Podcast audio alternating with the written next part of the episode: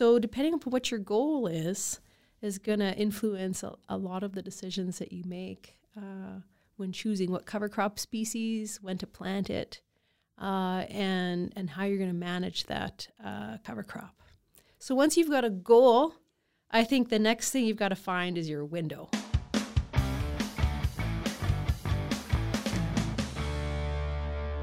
Hello, I'm Ken Coles, General Manager of Farming Smarter, and today our guest is Dr. Yvonne Lawley from the University of Manitoba. Hello. Hi, Ken. Thanks so much for coming. Um, we were very fortunate to have you on our tour yesterday and uh, sharing all your knowledge about cover crops. So I thought maybe we could start off with just a little bit of information about yourself and what you do in Manitoba and why you are working on cover crops with us. Sure, Ken. So I'm an assistant professor at the University of Manitoba, and I work on agronomy and cropping systems. And a lot of my work uh, at the University of Manitoba has focused on agronomy for new crops like soybeans and corn. Before coming to the University of Manitoba, a lot of my research had focused on cover crops, and I'm excited um, to be working on cover crops in Manitoba and across the prairies with our new prairie wide project on uh, looking at cover crops and prairie cropping systems. That's excellent. So, are cover crops new? Is this is this a new idea, or is this something that's been around for a long time? It, I think it's very much a case of what's old is new again. Yeah. Uh, the last time that we were talking about cover crops in a big way on the prairies was at a time when we were looking for ways to replace fallow and prairie cropping systems. So that's been quite a while ago. Um, and so those green fallow crops were a way to cover the soil, um, but not use too much water. Now we're talking about cover crops in a slightly different uh, way. We're still trying to intensify our cropping systems and our crop rotations, but instead of looking at, you know, replacing a full season of fallow, we're trying to focus on growing plants for a longer portion of our growing season. So looking at those fallow periods in the early spring and in the fall after our annual crops have been harvested. That's pretty cool. Does that mean there's there's no fallow left in Manitoba? I think we have a little bit here in Alberta. well, certainly where I'm in Manitoba, I don't think farmers plan for fallow. Mm-hmm. It's more when you have um, uh, extreme weather events, extreme dry or extreme wet. There we have some fallow in Manitoba. Yeah, we, we get that from time to time too. There's never a normal year when it comes to weather in, in southern Alberta. And actually, that's an interesting point is can you be adaptive when it comes to cover cropping? Or is this, is this something that you have to have a, a regiment to? Well, when I talk about cover crops, I or when I think about cover crops, I like to think about um, playing a game of cards, and that you're uh, reacting to the hand that you've been dealt as opposed to having a recipe book and here is my formula for having a successful cover crop. So I do think you do need to be adaptive. That being said, being adaptive is different than being last minute and not planning. Mm-hmm. I think if you're going to have success with cover crops, especially on the prairies, you've got to plan. And you've got to have plan A and you've got to have plan B because, like you said, we've got different weather conditions. And so your window may shift uh, for establishing cover crops, or your decisions about how to manage that cover crop is going to be influenced by the weather that you have in any given year or the conditions in any individual field. So when I think of cover crops, often I think about organic farms and mm-hmm. um, other other situations like that. Not maybe even more on the forage side of things too. But you're you're more focused on how do we integrate this into mainstream crop production? Is that right? I think right now on the prairies, organic farmers and farmers who have livestock and are planting annual forage crops are probably our, farmers that have the most experience with cover crops right now. And I think for me as a researcher, the challenge that I see is how to fit them into, for example, an annual grain farm where you may not have that incentive or that economic payoff. Like for organic farmers, they're growing those cover crops because they need to cycle nutrients or manage weeds.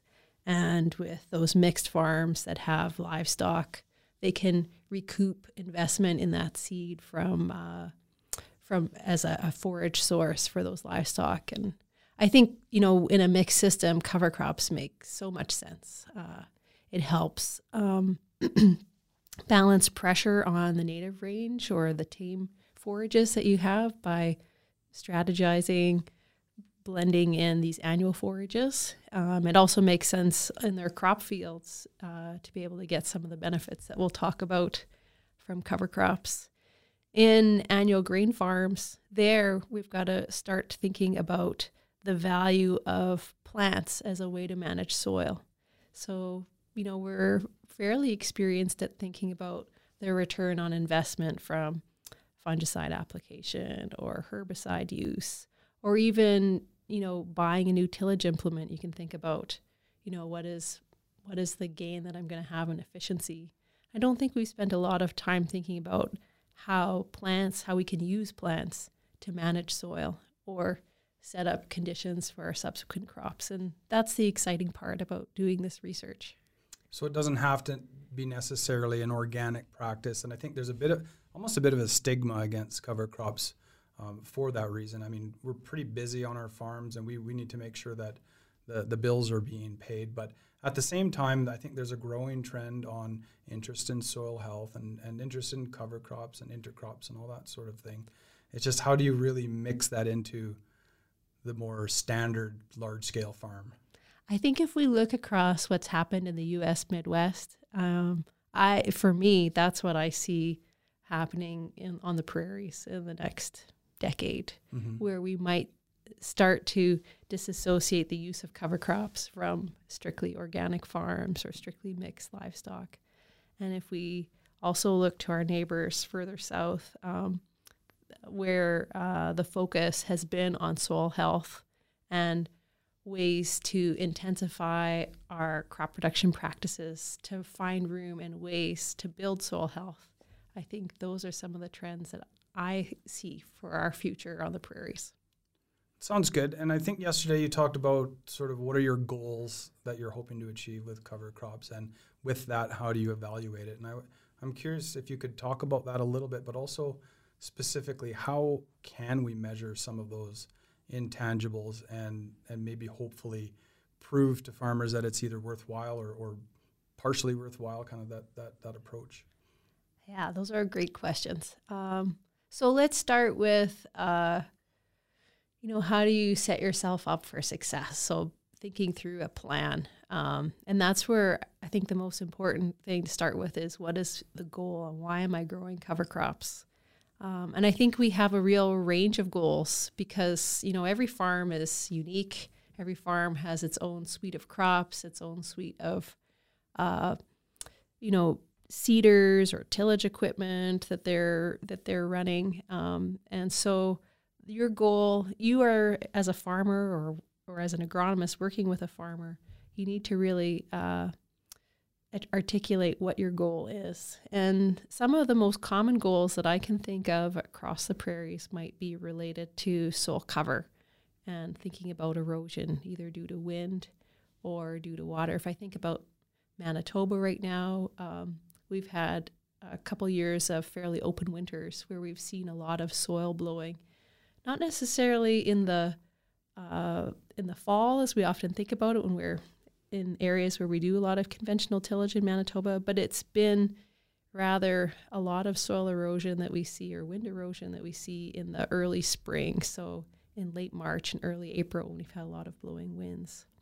So uh, cover crops can be a way to either have living cover um, to protect those soils when they're vulnerable in that very early spring period, or to grow the residue that we're going to need to have it in place to protect those soils um, in that spring. So soil cover, I think, for either water or wind erosion is a, is a really great goal. Uh, another goal that uh, I think is pretty common across the prairies is wanting to increase soil organic matter. And, uh, you know, we have had um, adoption of no-till um, and so that has helped um, either increase or at least conserve the organic matter in our soils. Um, but even within conventional tillage systems, just by having plants growing in those shoulder periods of, of, our, of our growing season, we can uh, feed um, and provide. We can provide more uh, biomass from plants and more plant roots that can help contribute to organic matter, and we can also provide food for the organisms that are living in our soils that help cycle that organic matter and build that organic matter. So, building organic matter might be uh, another really important goal. Another goal that I can think about um, is trying to improve uh, aggregation and structure in the soil. So, just by having living roots growing in the soil, those roots um, anchor soil and they also, um, the plants will exude compounds that attract uh, microorganisms to them. Both the plant roots themselves and then those organisms that they attract can also help cement soil particles together to build healthy aggregates in the soil that create really important spaces in the soil. Uh, pore spaces are so important, and root channels are so important. That allows oxygen and water to move through the soil, um, which is good for those organisms that we want to cycle nutrients. And it's also good for infiltration of water and movement of water within soil. So, those are three goals um, that I can think about. Other really common goals are to suppress weeds as we have more herbicide resistant weeds. Uh, I can see cover crops being a tool uh, to help us manage weeds. Um, salinity management is also really important in certain areas of the prairies. If you don't want to commit to uh, perennial forages as a long term strategy for managing salinity, or maybe you just have areas of salinity uh, around a, saline, uh, a really saline area or a slough um, that you can't plant because they're too wet when you're planting the rest of the field, just going in and planting those areas to some kind of cover or other annual cover crop, you can really help manage uh, salinity in your fields. So, salinity management might be another uh, goal there are many different goals for cover crops and that's why it's so important to know what your goal is. You know maybe your goal is you just want to add more nitrogen to your soil and so you want to capture you know grow legumes to try and increase uh, nitrogen available to subsequent crops. So depending on what your goal is is going to influence a, a, lot of the decisions that you make uh, when choosing what cover crop species when to plant it uh, and and how you're going to manage that uh, cover crop. So once you've got a goal, I think the next thing you've got to find is your window. And uh, you know, on the prairies, I think that's what I hear a lot of farmers say is, you know, we just don't have the time or the water uh, to make this fit into my rotation. And uh, and it's interesting because you know I've worked on on I've worked as a researcher with cover crops in the US and in Canada and everywhere I've worked, farmers say, we don't have time or space for this. Mm-hmm. And I think that's because, you know, everywhere, no matter where you're growing, you're trying to maximize uh, the growing season that you have. So you're growing the, the variety or the, the varieties and the plant types that, that suit your growing season. Um, but the reality is, if we're creative, there are ways to integrate uh, cover crops into those shoulder seasons, no matter where you are. Mm-hmm. I think that's probably a problem with the scale of agriculture now too. Is mm, you're yeah. so you know busy taking what crop you have off in the first place. Is how can you even think about trying to add more into that? I mean, even in trying to expand winter wheat acres, mm-hmm. that's still one of the biggest. Uh, concerns is is how do I find time to get the crop off and then seed another one in the fall so I think that maybe those same types of problems are probably going to be uh, a barrier for cover crop uh, adoption as well. I think that's a real challenge, in particular, thinking about you know the expansion that farm size has had on Western Canada. That's definitely uh, something that is probably unique about yeah. a challenge for cover crop adoption uh, on the prairies. I think we've got to be creative there, and um, and I think we also have to develop prairie specific solutions that are going to work for us on the mm-hmm. scale of agriculture that we practice and the timings of harvest and timing with the environment that we have. So get creative, like uh, seeding cover crops behind the combine or something like mm-hmm. right on there. Yeah. And there are many different seeding strategies. So you could be, you know, interseeding cover crops. Uh, when I think about Manitoba, I think we get um, some timely rains in June uh, and July that may allow us to establish cover crops. Maybe in other places you don't get those rains, so looking at strategies that might involve more intercropping, so that mm-hmm. when you take your your main cash crop off, the cover crop is established and living under that canopy. Yeah, I think you hit on some pretty interesting points there as far as the goals are concerned. And to recap quickly, you said um, erosion control, wind or water. I mean, that's something that's pretty easy to see and, and, and measure. And you said organic matter. Why, why do people want more organic matter? Like, I know it seems like a dumb question, but yeah, like stating the obvious. Like, why, why do you want more organic matter, and, and what's the point, and how do you measure that?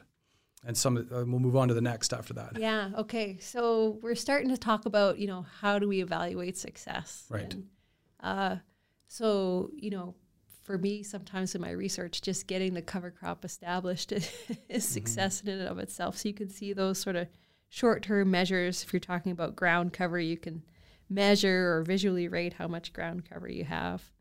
Um, but then you know, some of those more intangibles, especially related to soil health, is where we start to have challenges. And, you know, our, our knowledge and interest in soil health is growing at the same time as the tools to measure the benefits to soil health. So, you know, I would say the, you know, the farmer or the practicing agronomist right now has a fairly limited toolkit to assess soil health compared to, uh, you know, what the tools that we have for measuring, uh, you know, nutrient fertility in soils mm. or assessing, you know, what kind of pests we're dealing with. So, um, so I think there's going to be a lot of change in the tools that are available in the coming decade. But what you can do here and now, uh, I, I think again it depends what your goal is. But if our goal is to track organic matter, you know, you can soil test for for that. I think soil organic matter itself is going to change fairly slowly if we think about you know what we what farmers experience when adopting no-till but there are different fractions of, of carbon in the soil and um, there's some new tests that are being that i'm using as a researcher and that are starting to come into commercial labs like uh, active carbon sometimes it's called pox c carbon mm-hmm. which is a lighter fraction of carbon that's uh, the first uh, type of carbon that's broken down by soil microorganisms. So when I'm doing my research with cover crops, I'm tracking soil organic matter, but not expecting it to change and after after one growing season. Or, um, but certainly, I'm looking at the influence of cover crops and other land management practices on these lighter and more readily available sources of fraction like active carbon. Um, other things that may be important, like we talked about salinity, certainly following uh, salinity levels in soil um, is important, or maybe tracking um, pH if that's something that you're struggling either on the high side or on the low side. So we do have some standard soil tests right now that you can access. Um, there are labs um, in other parts of North America that you can send samples to. I'd say the biggest challenge we have there with you know um, soil health tests like um, the Cornell soil health test, which is probably one of the best soil health tests, most comprehensive ones that we have, or you know sending um, samples away for DNA analysis of microbial, um, bacterial, or fungal populations in the soil is that those soil or those tests aren't really calibrated. So you can get a number, but we don't know whether that's a low number or a high number, whether it's or how to um, how to then take make a management decision with that number. So very similar to where we're at with, um, you know, some of our um, our sensors for sensing NDVI or things like that. It's hard to have calibrated results to make a management decision right. from those. So if you on your own farm or farms that you're working with have um, soils that you think are healthy or your most productive soils, or maybe you have you know, a perennial pasture or something like that, um, you can come up with a a check and then submit those together and uh, and for yourself see how they compare. So You're sort of benchmark in your own benchmark, yeah. yeah. and also with this sampling, you want to be careful about the time of year that you sample because you know we have changes um, in many of these measures within the growing season. So if you are going to measure through time or between different fields, you got to collect those samples at the same time of year. Mm-hmm. It seems sometimes that it's it's almost a bit of a religion in in certain camps that that it's a belief system, but we're really dealing with, with soil as a black box right now. Yeah. And I think there's a really ambiguous definition of what is what is soil health. So I think as as you know, practicing science that I think that being able to prove these types of improvements in soil might help with the with the adoption. And I know that, that there's a bit of a difference in camps. I think there's the folks that are just following it because they believe it's something positive, but they don't necessarily have the scientific tools to truly measure it and and be certain that mm-hmm. what they're doing is is making a difference. And I guess the time frame really matters too. Time frame matters. Yeah. Um, one thing I would say is, and this goes back to something I remember Martin Entz telling me when I started as a new professor, is sometimes you know we have to look to the plants to tell us what's going on mm-hmm. in the system, and so you know we've got to use our observations of how plants are performing over time and you know, the benefit of being a researcher is that I get to put treatments side by side and to mm-hmm. replicate them. I think the challenge on the farm is, you know, what is your check? And so building strips or split fields, um, giving yourself a place to make comparisons is really important as you evaluate. And I think, too, we got to come back to what is our goal. Um, and so, you know, if water management and increasing, inf- uh, you know, having more water to grow more grain is important to you. You know, some simple measures like infiltration, mm-hmm. uh, which are pretty easy to do. So, how about um, the soil's ability to release nutrients like nitrogen? Yeah. I know there's various other tools like the PRS probes and things mm-hmm. like that. Like, I think one thing I've noticed that over the years with the adoption of zero tillage, there has been uh, a remarkable improvement in soil quality and and oftentimes, I think we're not seeing the same nitrogen response that we may be used to too. So that's a very tangible benefit to farmers if they can say cut back on their their nitrogen inputs. Is that does that make sense as well too, or? I think that you brought up a great tool, something like a PRS probe or just tracking in a plant itself, like how much nitrogen is that plant taking up. Mm-hmm. Um, you know, an agronomist can send plant samples away to a lab and, and, and measure that uh, nutrient sufficiency in that biomass of that plant. Yeah. Uh, I think I see agronomists that are really trying to ma- fine tune their management and add value to uh, the farm. So if instead of say using your sprayer to dribble band on some fertilizer in season, if you had the alternative is the soil is more able to react to say more more moisture and and fill that niche, then mm-hmm. you know that they're they're almost sort of like competing practices or they're different strategies. They're just different strategies. They're yeah. different strategies, and I mean, if reducing inputs is a long term strategy that you have, then I think you've got to turn to your soil and invest in your soil. Mm-hmm. The the hard part right now is it's a bit of an intangible, fuzzy number, right? Yeah. So hopefully you know the research that I and my colleagues do will help us on the prairies to come up with some real numbers. So maybe let's talk a little bit about some of the species, and you, you mentioned sort of the agronomy associated with with cover crops. And I know one of the first things that jumps to mind in southern Alberta is, you know, we're semi-arid. We're we're sort of dealing with moisture as our limiting uh, factor more than more than ever. Is is there a potential that say cover crops might rob us of some of that moisture? Is that a, is that a legitimate concern, or or are there certain ways of and choices of, of crops that we can still get away with it and, and add some benefit. I don't think we have the information we need right now to say, you know, this species or that species will or will not, you know, reduce the yield of subsequent crops. So mm-hmm. I think farmers have to be wary there and start small yeah. when they start integrating cover crops.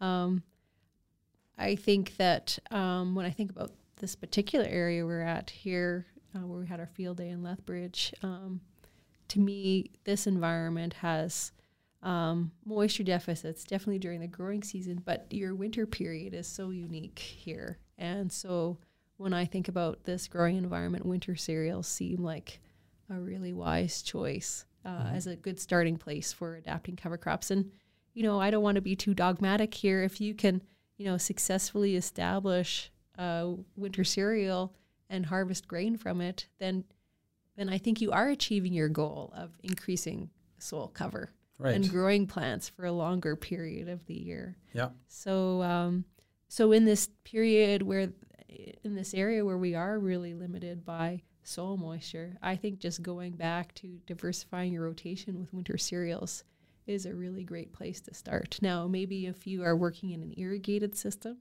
where you can add water uh, when you need it, uh, getting cover crops established to try and anchor soil and and do some of um, do some soil building in especially in with crops that maybe take a lot out of the soil or have a lot of disturbance. Um, to the soil, then that's another really good place to start in this area. When I think about, you know, Manitoba, uh, where we have more water, uh, there I think our our struggle is to think about the windows that we have and the crops that we want to complement by bringing diversity into the rotation.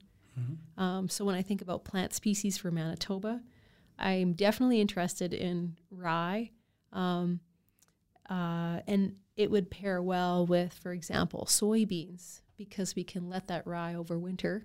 And soybeans uh, being nitrogen fixing, you know, we can even direct seed into a living rye cover crop without creating, you know, immobilization of nitrogen mm-hmm. um, that's going to negatively impact that soybean crop compared to, you know, the, the potential that you might have with corn. So when you're picking a species for cover crops, you really got to be thinking about you know, my goal, my window, and how it fits into the rotation. What crop am I coming out of and what crop am I going into?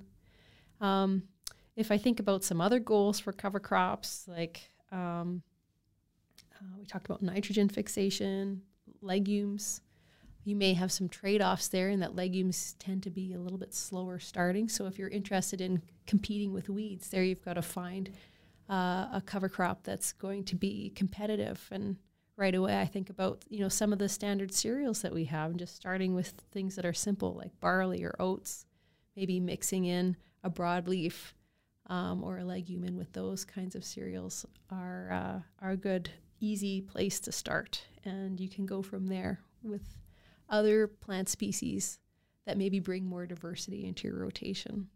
We talked about salinity management and I've seen several demonstrations looking at different plant species and saline soils, and some of the plant species that tend to do well in uh, in those saline environments include barley, um, camelina, sugar beets, um, and so you can bring some diversity into your rotation uh, if you have a fairly limited crop complement by by using cover crops there.